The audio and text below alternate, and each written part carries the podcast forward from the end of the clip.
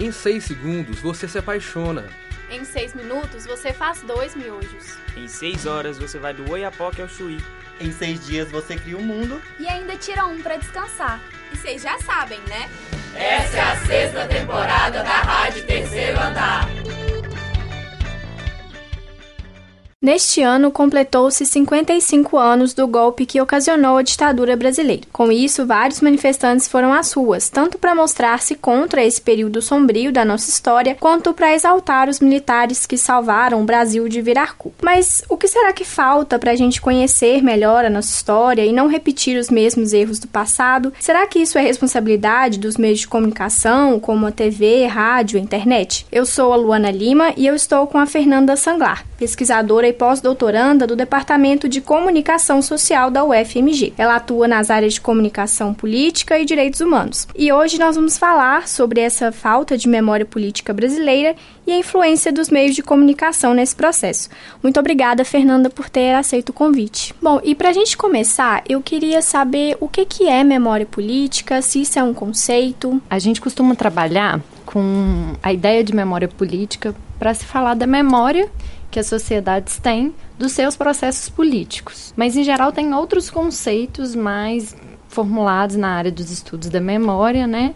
para trabalhar. E aí é, tem a noção de memória social, por exemplo, que é um sentido. O Maurice Halbach é um dos autores principais que tratam dessa ideia, que diz que a memória é uma construção social, ela não se dá de forma apenas individual, que mesmo as nossas memórias mais íntimas, mais individuais, ela é perpassada por as construções, pelas nossas vivências sociais, por aquilo que assistimos, por aquilo que produzimos mediaticamente, pelos processos culturais. Mas tem também um outro conceito que é a ideia de memória pública, que está relacionada, mas representa em alguns aspectos um avançar nessa ideia de memória, porque ela traz que os nossos processos memoriais eles são sim construídos né, socialmente, mas que eles também perpassam os interesses políticos, né, os interesses que estão em jogo. Então, assim, há manipulações de, de memória, há processos né, que governos, estados e que a própria população atua no sentido de definir ou não aquilo que vai ser memorável, aquilo que vai ser lembrado. E aí os meios de comunicação, de modo geral, né, e, o, e o jornalismo como instituição de um modo mais específico, atuam de maneira a construir também, ajudar nessa construção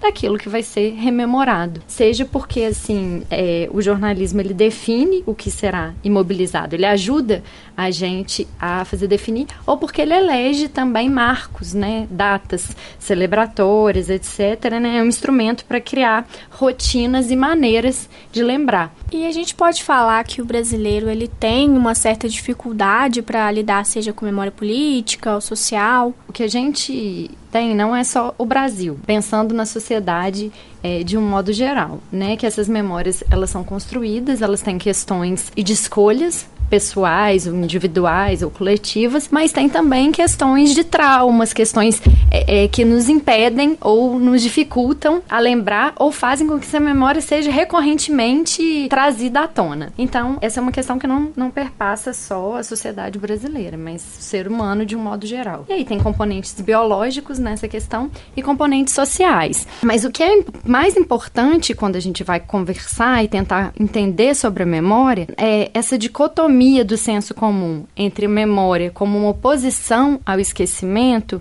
merece ser superada, merece ser entendida a partir de um outro viés. E é o que vários autores do campo dos estudos da memória já trazem para a gente, né, de contribuição, principalmente a escola francesa, né, pesquisadores da Europa especialmente né, se dedicaram é, a avançar né, nos estudos nesse sentido de perceber que a memória e o esquecimento fazem parte de um mesmo processo, que não existe memória sem haver esquecimento. O problema é como esse esquecimento se dá. Então, assim, é, tem um autor, Paul Ricoeur, que ele fala sobre os abusos da memória. E aí ele fala de três tipos de abuso da memória, que seriam três tipos distintos de esquecimento, na verdade, né?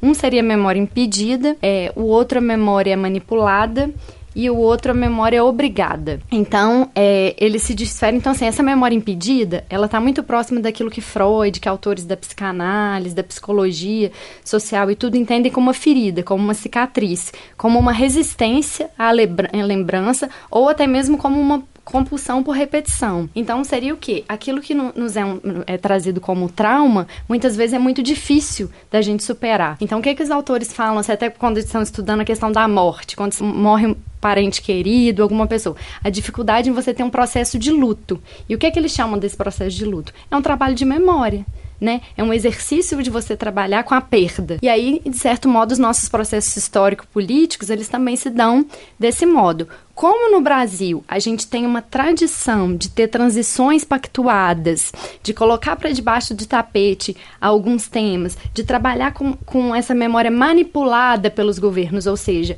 haver um objetivo político de que algumas memórias sejam preservadas e que outras não, e de impedir ou de tentar apagar. E é importante mencionar que apagamento é diferente de esquecimento. O esquecimento ele pode ser positivado, ele pode ser entendido como uma forma positiva, no sentido que quando você pode, se permite esquecer algo para lembrar quando esse algo for importante. Então ele fica ali como um esquecimento de reserva, né? Você sabe, você tem conhecimento histórico sobre isso. Já a memória manipulada, não, ela está envolvida com essas relações de poder, com os processos ideológicos, com essas construções que se dá a partir de um abuso que se faz. Então seria como uma, um objetivo de apagar uma parte da história, ou algum processo, ou narrativas desse processo, para que as pessoas só se lembrem daquilo que seja de interesse. Então o que a gente tem no Brasil, na verdade, verdade, e em muitos outros países também, é esse exercício de disputa de, de discurso, de discurso de, por disputas narrativas. Por muito tempo a gente demorou para compreender e para entender o nosso processo, por exemplo, caso que você mencionou da ditadura militar no Brasil. Então teve muito tempo para que essa memória viesse à tona, para que as vítimas no Brasil demorou cerca de 30 anos depois do fim da ditadura para se ter uma comissão da verdade que pudesse investigar e trazer essas memórias traumáticas, né, à tona. E aí isso acontece tão distante de quando o processo ocorreu que dificulta também a, a, nossa compreensão, né? Então, as pessoas que viveram logo após aquele período, muitas não tinham conhecimento dessas narrativas, desses fatos, né? Dessas memórias. E aí isso torna o quê? O desconhecimento é um processo que facilita o abuso de memória. Então a gente tem que investir mais, né, para que a gente conheça os fatos. E no momento atual, no momento contemporâneo, né, que a gente está discutindo em alguns aspectos até a noção do que alguns chamam de pós-verdade, né, ou esse conceito controverso que é fake news e tudo, é ainda precisa um cuidado muito maior para a gente compreender como esses processos históricos estão sendo construídos e narrados, né, e como as pessoas estão captando isso. Eu acredito que o nosso processo de questionar determinados fatos ou de negar pode estar relacionado ao desconhecimento, à desinformação. E contra isso, a gente tem a informação, o conhecimento, trabalhar historicamente melhor na nossa sociedade esses fatos. Não colocar para debaixo do tapete, encarar que é preciso que a gente compreenda as coisas que ocorreram, por mais difíceis que elas sejam, e que é necessário esse trabalho de memória. Então, mais investimentos em museus, em aulas de história, em boas aulas de história, mais informação, diversidade de, de, de informações, de opiniões e etc. Tudo isso contribuiria por uma, uma informação mais qualificada. Mas, por outro lado, a gente também tem um negacionismo que ele não é só oriundo da desinformação. A gente tem um, um negacionismo que ele é, faz parte do processo de, de jogos políticos, de disputas de poder. Há um interesse. Então, há pessoas que são beneficiadas ou que têm um interesse, por má fé deliberada ou por outros objetivos, de criar subterfúgios ou criar recursos para contar informações inverídicas ou, ou, ou, não, não tenha verossimilhança né, com os fatos, etc., com o objetivo de próprio de tentar manipular né, as informações, os processos históricos e etc., para se beneficiar ou para beneficiar seu grupo. E a gente tem esses, esses movimentos revisionistas da ditadura militar. Isso leva a gente a questionar sobre o valor que a democracia ela tem na nossa sociedade. Como que você avalia isso? Então, Luana, nós somos um país de democracia muito recente e de democracia em construção. E a gente também tem que entender a democracia não como um movimento linear, mas talvez como um movimento cíclico ou como um movimento pendular, se a gente for usar um termo do Leonardo Avritzer, que é até um professor aqui da UFMG. Então, assim, os nossos processos históricos, eles são de momentos de avanços democráticos e momentos de, momentos de recessão, de retrocessos e tudo. Todo o processo histórico é visto assim. Mas o Brasil tem um histórico de golpes, o Brasil tem um histórico de autoritarismo, tem um legado de escravidão, de colonização, né, de um regime ditatorial. Então tem várias coisas desse nosso passado que ainda nos afetam, que ainda estão presentes nos nossos modos de conduzir a política, nos nossos modos de nos relacionar. E o objetivo então seria a gente compreender esses processos para a gente tentar é, melhorar as nossas formas de atuação e o nosso processo democrático mas nem sempre esses avanços são lineares. Vez ou outra, né, a gente tem ah, retrocessos, retrocessos em alguns campos ou em outros. É, então, eu acho que o que a gente é, tem que tentar pensar é, é, de um modo mais conjugado. Eu acho que é isso, assim, em termos de esclarecimento informação e compreensão da, da complexidade né, da, da, democracia. Eu acredito que pelas pesquisas demonstram a, a, atuais e tudo, que o brasileiro ainda tem sim um apreço pela democracia.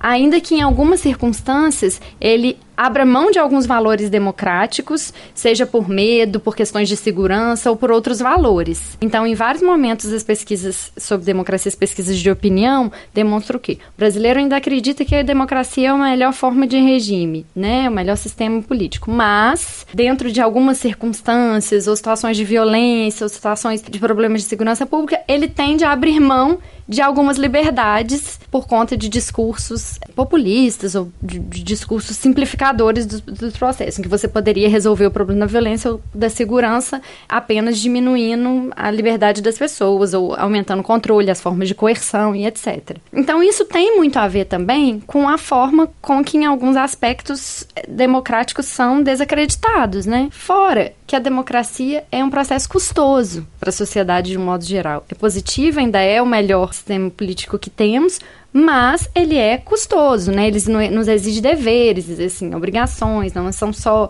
benefícios que ela traz, né? É cara em outros sentidos, se a gente for pensar em campanhas eleitorais e etc, em a participação ampla e universal, né, da sociedade nos processos, nos instrumentos de participação, na ampliação e tudo. E aí por isso, em alguns momentos dessas recessões, também você vê um desencantamento da sociedade com algumas coisas que o processo democrático não conseguiu responder, não conseguiu atender algumas demandas sociais, né? Esse aspecto é natural. O que a gente de deve enfrentar mais fortemente, né, e, e, criticar são essas tentativas de retrocessos, né, e de posicionamentos ou postura autoritária, no sentido tanto de desrespeito à legislação ou mesmo respeitando a legislação, de se encontrar caminhos ou formas de, dentro da lei, agir de modo autoritário, agir de modo com excesso de violência ou de repressão do Estado e etc., porque a gente já viu pelos nossos processos históricos a que, em última instância, isso pode levar né? Então, eu acho que desse pensando nessa perspectiva, conhecer o processo histórico, a sociedade conhecer é fundamental. E aí a gente só faz isso com o quê? Com informação, com programas como esse, com diálogo com a sociedade, trazendo isso para as escolas. Não é impedindo que as escolas ou que as universidades tratem desses temas, pesquisem esses temas, que essas questões vão ser superadas pela sociedade. E aí eu acho que, nesse sentido, o governo atual tá, trabalha num processo inverso, numa, numa tentativa de perseguir ou censurar ou querer controlar aquilo que a mente crítica está disposta a produzir. E nesse processo de construção do conhecimento, do conhecimento histórico, a gente pode falar assim que tem uma influência das mídias digitais ou dos meios de comunicação. Tendo isso em vista, como que os meios de comunicação eles poderiam atuar nesse processo de construção da memória? Os meios de comunicação já atuam no processo de construção das nossas memórias. Tem alguns autores, né, uma autora em específico que é uma holandesa, né, é, é que fala, inclusive, no processo de memórias mediatizadas, né? Mediated memories, que ela coloca. É, e o que, que ela quer dizer com isso? Que todas as nossas construções memoriais são perpassadas e são construídas também por intermédio, né? Ou não só por intermédio, mas também por uma participação efetiva de processos comunicacionais. Então, assim, desde aquela caixinha de sapato que as pessoas mais antigas guardavam com seus objetos queridos de antigamente, né? Os álbuns de fotografia, os vídeos de infância, dos aniversários ou dos atos de comemoração, o nosso Instagram, o nosso Facebook, que vivem nos lembrando de algumas datas e etc., fazem parte daquilo que a gente vai rememorar. Então, é, é inevitável né, que a gente entenda esse processo como de mediatização, na verdade, né? Então, os, os meios que a gente chama de meio de comunicação é, e tudo não são só mídias, não são só formas de mediar, né? Elas fazem parte dessas construções, elas são um processo e um processo que é relacional, que está envolvido né, nessas interações que fazemos com os objetos, com as memórias, com as outras pessoas, com os dispositivos técnicos, com a tecnologia, né, com as plataformas de mídias sociais. Isso está tudo muito imbricado hoje em dia. Não tem como a gente pensar mais em memória sem pensar nesses processos sociais e comunicacionais. Essa foi a nossa conversa com a Fernanda Sanglar, pesquisadora e pós-doutoranda do Departamento de Comunicação Social da UFMG. Nós falamos sobre a memória política brasileira e a influência dos meios de comunicação nesses processos. Muito obrigada por ter participado e por ter aberto discussões dentro do tema, Fernanda. Esse programa foi produzido e apresentado por Luana Lima para a Rádio Terceiro Andar. Você ouviu uma produção da sexta temporada da Rádio Terceiro Andar. Para ouvir esse e outros programas, acesse o site Rádio Terceiro Andar, ufmg.wordpress.com. Acompanhe a Rádio Terceiro Andar no Facebook e no Instagram. Projeto de ensino, pesquisa e extensão vinculado à disciplina de rádio jornalismo e mídias digitais. Departamento de Comunicação Social da UFMG. Trabalhos técnicos de Warlen Valadares e Frederico Pessoa. Coordenação geral, professora Sônia Pessoa.